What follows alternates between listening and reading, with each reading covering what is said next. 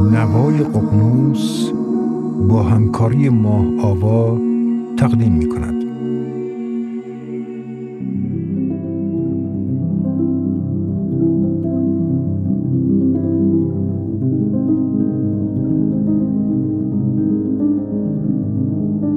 خانم ها آقایان همراهان گرامی سلام شما به پنجمین اپیزود نوای ققنوس گوش می کنید.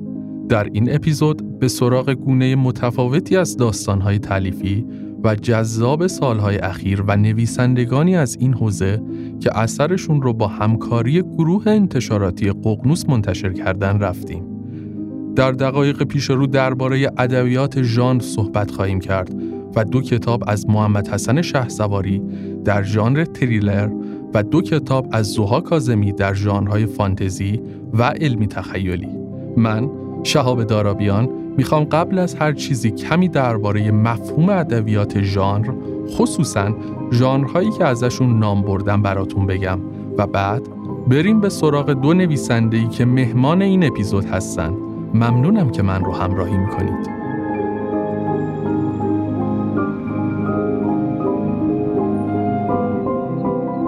حتما تا حالا براتون پیش اومده که کسی ازتون بپرسه بهترین فیلم فانتزی که دیدین کدوم بوده؟ یا فیلم وحشت خوب چی دیدی؟ یا بهتون گفته باشن یه سریال جنایی و تعقیب گریزی توپ دیدن که می‌خوان بهتون پیشنهاد کنن؟ وقتی کسی چنین کلماتی رو در توصیف فیلم یا حتی کتابی به کار می‌بره دقیقا به این معنیه که ژانر مورد علاقه خودش رو می‌شناسه. بهش اشراف داره و احتمالش کمه که سراغ گونه دیگری از فیلم یا ادبیات ژانر بره و به همون اندازه لذت ببره.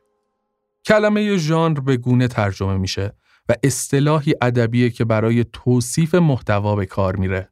آثاری که در یک ژانر تعریف میشن ویژگی های اصلی مشابهی مانند فرم و محتوا و موضوع دارن.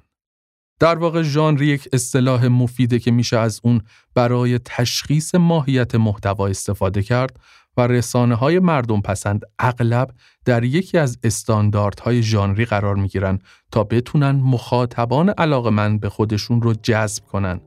داستان ژانری هم می‌تونه سرگرم کننده و تجاری باشه و هم ارزش ادبی داشته باشه.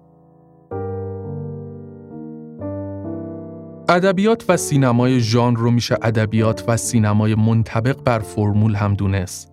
مثلا در یک رمان جنایی قطعا باید جسدی پیدا بشه.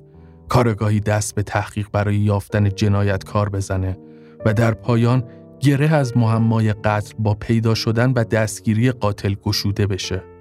از جمله درخشان ترین نمونه های اون آثار آگاتا کریستی رو میشه نام برد با خانم مارپل و آقای پوارو و یا داستانهای شرلوک هولمز. در رمان‌های ژانر تریلر از صفحه نخست تا پایان کتاب روند تعقیب و گریزی حکم فرماست که عامل تعلیق یا کشش رو در این نوع آثار بسیار قدرتمندتر از هر المان دیگری در پلات داستانی نشون میده.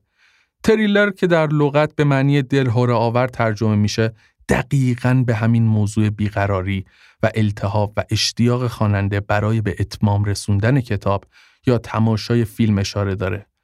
ژانر تریلر گاهی با ژانرهایی مثل جنایی و جاسوسی و معمایی هم همپوشانی داره.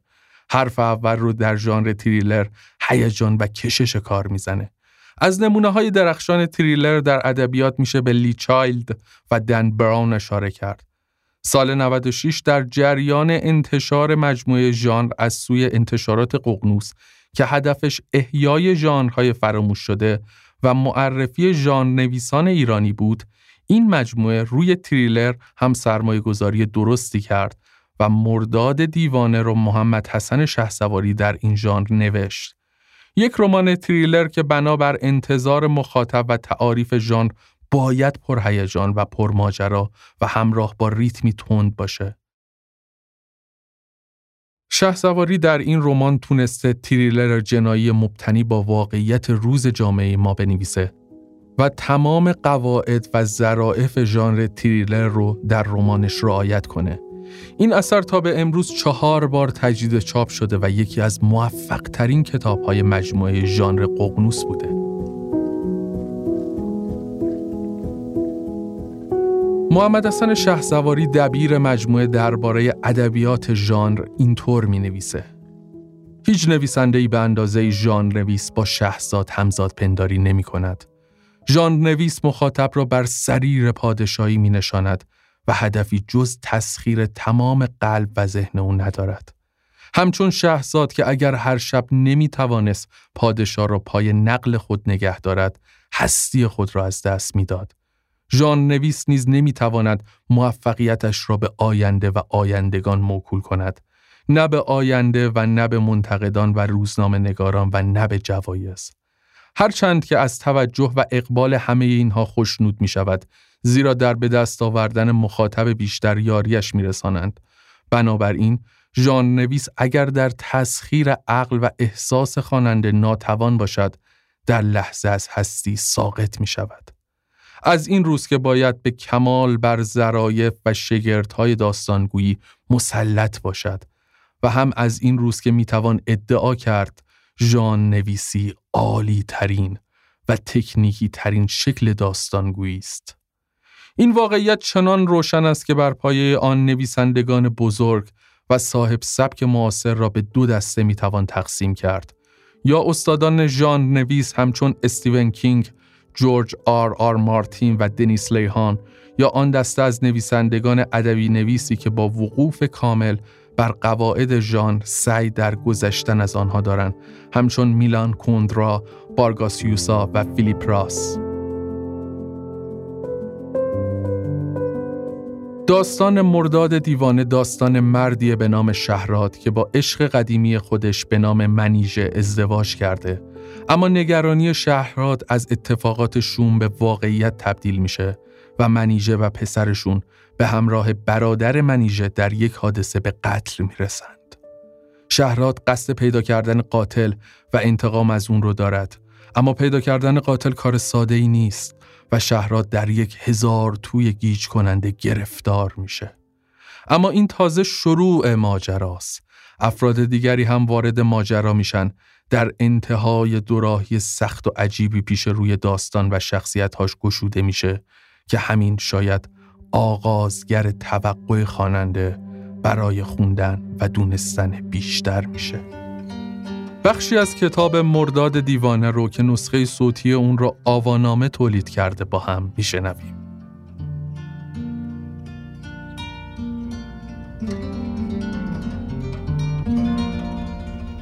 بیست و هفتم اسفند بود و حساب کتاب های آکادمی ریخته بود روی سرم. کلی بدهی و طلب بود که باید صفر می شد. به حسابدارهایم هم که کلا اعتقادی نداشتم. ظاهرش این بود پول دوست و محتاط هستم اما فقط بیژن و منیژه می دانستند که به خاطر عشق قدیم من به عدد و رقم است که همه این کارها را خودم انجام می دهم. این کار آرامم می کرد. همیشه آرامم کرده. دو سه سالی بود که هر روز بیشتر از دیروز حس می کردم یک چیزی سر جایش نیست. دقیقا از همان زمانی که کار آکادمی بالا گرفت و از لحاظ مقام های کشوری رتبه اول را کسب کردیم حس می کردم برای آدمی مثل من نباید این همه اتفاقهای خوب بیفتد.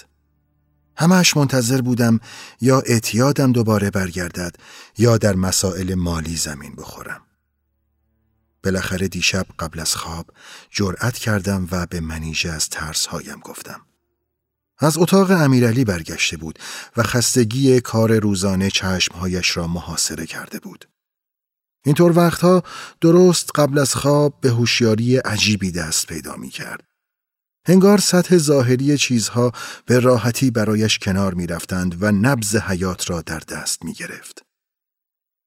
منیجه همیشه آنقدر باهوش بود که تنها گلش را از من مستقیم نگوید. این که وقت کمی با او و امیرعلی میگذرانم.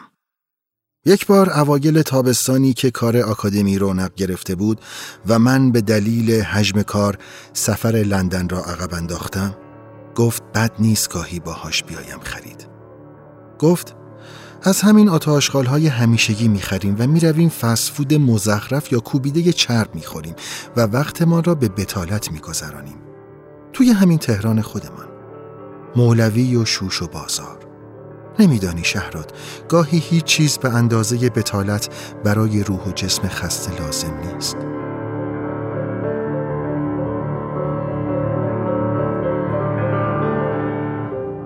رمان دیگر شه سواری در مجموعه ژانر رمانی به نام شهریور شولور که به نوعی ادامه مرداد دیوانه محسوب میشه البته که خود نویسنده و خوانندگان اذعان دارن که میشه این کتاب رو مستقل از مرداد دیوانه خواند و به تنهایی قابلیت مطالعه و درک و دریافت ماجرا رو داره.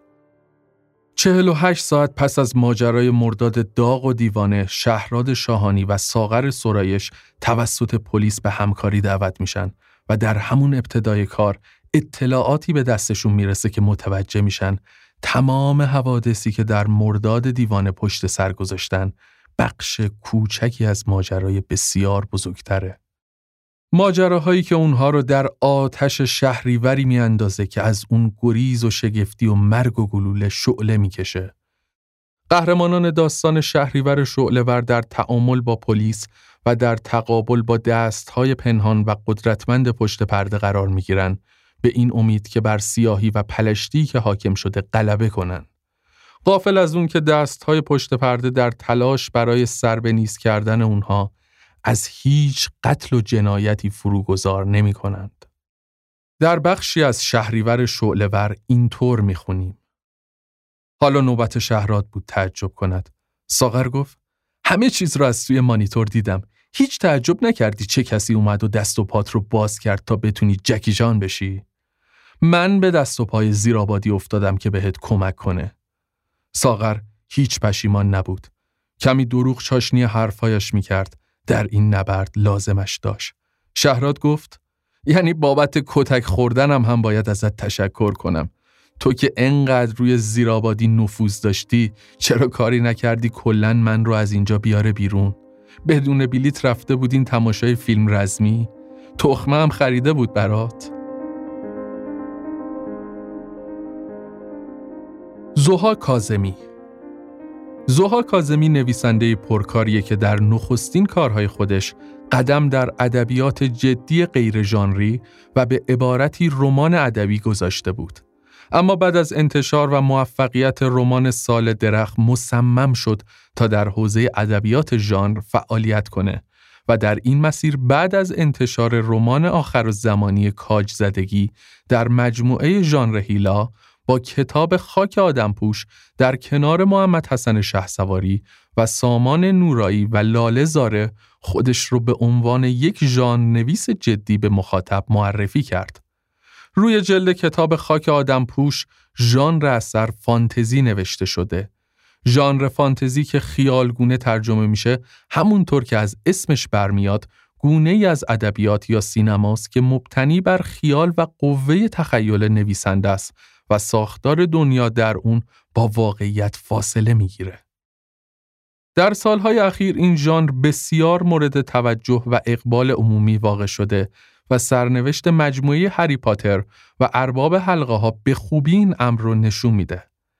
در این ژانر جادوها و فراواقعیت نقش مهمی داره و جهان داستانی اون جهان خودبسنده است که قوانین و مقررات مخصوص به خودش رو داره. نویسنده جهان تازه‌ای رو با قواعد و قوانین و معلفه های خودش می‌سازه و در واقع نقش خدای بلا مناظر رو در داستان بر عهده داره. این موضوع عرصه وسیعی پیش روی مخاطب می‌گذاره که به شدت می‌تونه در تاخت و تاز یک قوه خیال بیش فعال و پردازشگر مؤثر باشه. کوهنترین رمان ژانر فانتزی رو میشه گیلگمش نام برد و یا حماسه هومر این رو هم نباید از یاد برد که از اونجا که ور رفتن با جهان خیالی غیر واقعی یکی از عادات و روال عادی ذهن کودکان محسوب میشه این ژانر ادبی و سینمایی هم بیشتر از بزرگسالان در میان کودکان و نوجوانان محبوبه. اما رمان خاک آدم پوش قطعا برای مخاطب بزرگسال نگاشته شده. شاید بهتر باشه خاک آدم پوش رو یک فانتزی تاریخی دونست چرا که در بستری از تاریخ ایلامیان اتفاق میافته و نویسنده حتی در استفاده از اسامی و ساخت فضای داستان به واقعیت تاریخی اون دوره وفادار بوده. زمانه اثر به بیشتر از سه هزار سال قبل برمیگرده و سفر قهرمان داستان در اون دوره پیش میره. قهرمان داستان باید راه خودش رو بین چند مسیری که جبر اون زمانه خاص مقابل روی او قرار داده انتخاب کنه و همین مسئله نهایتا کام خواننده رو به زهری تراژدیگونه هم تلخ می‌کنه. مضمون اصلی داستان مذمت آرزوی دیرینه و همیشگی بشر یعنی نامیرایی است و اما در کتاب به جایی می‌رسیم که قهرمانان آرزوی مرگ و خلاصی از حیات بیپایان رو دارند. به این جمله های کوتاه دقت کنید. درد انسان بیپایان است. ترسهایش، غمهایش، ضعف و ناتوانیش و مرگ خودش موهبتی است. تقریبا دو سال بعد از انتشار کتاب خاک آدمپوش زوها کازمی رمان دیگری رو در مجموعه ژانر هیلا به مخاطبانش عرضه می‌کنه. رومانی با عنوان آدم نما. اما ژانر این رمان با قبلی متفاوته علمی تخیلی یا science fiction احتمالا بلافاصله بعد از شنیدن اسم این ژانر یاد سریال جنگ ستارگان میافتید یا نوشته های آسیموف یا سی کلارک راستش تعریف ادبیات علمی تخیلی چندان هم کار راحتی نیست چون به شدت پویا و رو به تغییره چرا که علم و ادبیات هر دو پویا و در حال گسترش و باز تعریف خودشون هستند. رمان های علمی تخیلی بیشتر از هر شکل دیگه ای از گونه های رمان به گمان زنی درباره آینده دست می‌زنه. پیشرفت و مقبولیت روزافزون این ژانر رو نمیشه بی تناسب با گسترش بازی های رایانه و سینمای دیجیتال دونست. مهمتر از همه اینها این که باید بدونیم این گمان زنی درباره آینده وامدار دانش معلف درباره علوم انسانی زمانه خودشه. حضور موجودات فرازمینی، های بسیار زیاد بشریت، کافی نبودن زمین برای زندگی و زیاد خواهی های انسان، آسیب های هولناکی که پیشرفت علم به ژنها و سلامت و طول عمر انسان های آینده می‌زنه نمونه هایی از این است. بعد نیست بدونید نخستین فیلم در این ژانر در سال 1902 ساخته شد و بر اساس رومانی از ژول ورن در کشور فرانسه و با نام سفر به ماه که یک فیلم سامت بود.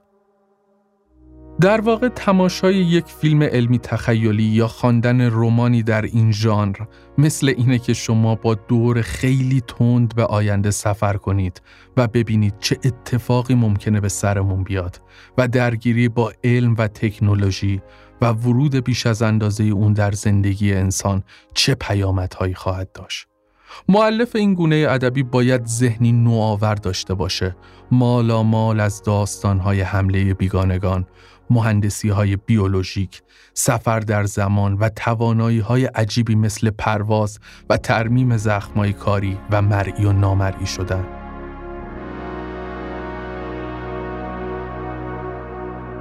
رمان آدم نماد درباره آینده انسان هاست که خاطره و حافظه اونها توسط مرکز بهبود پاک یا دستکاری میشه. بیش از دویست سال از انقلاب سلول های بنیادی گذشته و انسانهای آرمان شهر داستان باید دائم در معرض تغییراتی قرار بگیرن که اونها رو به نسخه بهتری از خودشون تبدیل کنه. مرکز بهبود به طور مدام مرگ افراد رو به تأخیر میاندازه و این کار رو با دادن حیات تازه و پاک کردن خاطرات زندگی قبلیشون انجام میده. آتوود قهرمان داستان که نزدیک به چهل سال نویسنده بوده برای بار دوم حافظش دستکاری شده. آتفود تلاش می‌کنه اطلاعاتی درباره زندگی پیش از فراموشی اجباریش به دست بیاره و متوجه میشه این پاک شدن حافظه با آشوبی که دنیا رو آلوده کرده بی ارتباط نیست. آشوبی که با انفجار رکتورهای هسته‌ای و از بین رفتن بانک سلولها به وجود اومده. همانطور که پیداست مسئله جاودانگی و نامیرایی در این رمان زوها کازمی هم دقدقه اصلی اون محسوب میشه. در بخشی از این رمان اینطور می‌خونیم. می‌گویم بازش کن. می‌دانم کمد حسگر دی ان ای دارد و به غیر از تینا هیچ کسی نمی‌تواند بازش کند. تینا مردد است و دنبال فرصتی که از دستم فرار کند. تیزی را دوباره به گردنش نزدیک می کنم و فشار می آورم. دردش اومده و خون به پایین گردنش و لای موهای سرخ رنگش راه باز می کند. اما نمی‌خواهد خودش را ضعیف نشان دهد. دم نمی‌زند. حاضر نیست کاری را که می‌گویم انجام دهد. دستش را می‌گیرم و به زور جلوی حسگر کمد نگه میدارم. دستش را با تمام توان پس می‌کشد. در کمد باز می شود. تینا خودش را از من جدا می کند و می‌دانم می‌خواهد به پلیس گزارش بدهد. تیزی چوب را دوباره به سمتش می‌گیرم. می‌گویم تکون بخوری زخمی روی صورتت میندازم که نتونی از آپارتمانت بیرون بیای. به خصوص حالا که عمل بهبودی هم در کار نیست. البته اگه زخم گردنت رو عمیق تر نکنم که همینجا جون بدی. رنگش پریده و گریه می‌کند. با تقلا می‌گوید تو که اینطوری نبودی آتفود می‌گویم بودم تو خبر نداشتی. فکر کردی برای چی حافظم رو دستکاری کردن؟ اما خب بیفایده بوده و نیشخن می‌زنم. با یک دست چوب تیز را به سمت تینا نشانه رفتم. چشم از تینا بر نمیدارم. با دست دیگر توی کمد را میگردم و ماگم را بر میدارم. همانطور که چوب را به سمتش نشانه گرفتم به سمت در اتاق کنترل می‌روم. و اما سخن درباره ادبیات ژانر و گستردگی اون خیلی زیاده که ابدا در این فرصت اندک نمی گنجه. هدف ما آشنایی شما با این مجموعه و تنوع قابل توجه اونه و نگاهی به نقدها و گزارش ها به خوبی نشون میده این مجموعه در میان مخاطبان خودش خوب دیده شده و مورد بررسی و دقت قرار گرفته. در اپیزود بعدی به باقی آثار حاضر در مجموعه ژانر هیلا خواهیم پرداخت و گونه های دیگر اون رو به شما معرفی خواهیم کرد. امیدوارم از آنچه شنیدید بهره کافی رو برده باشید و در فرصتهای بعدی باز هم همراهی خودتون رو از ما دریغ نکنید. تا فرصتی دیگر بدرود.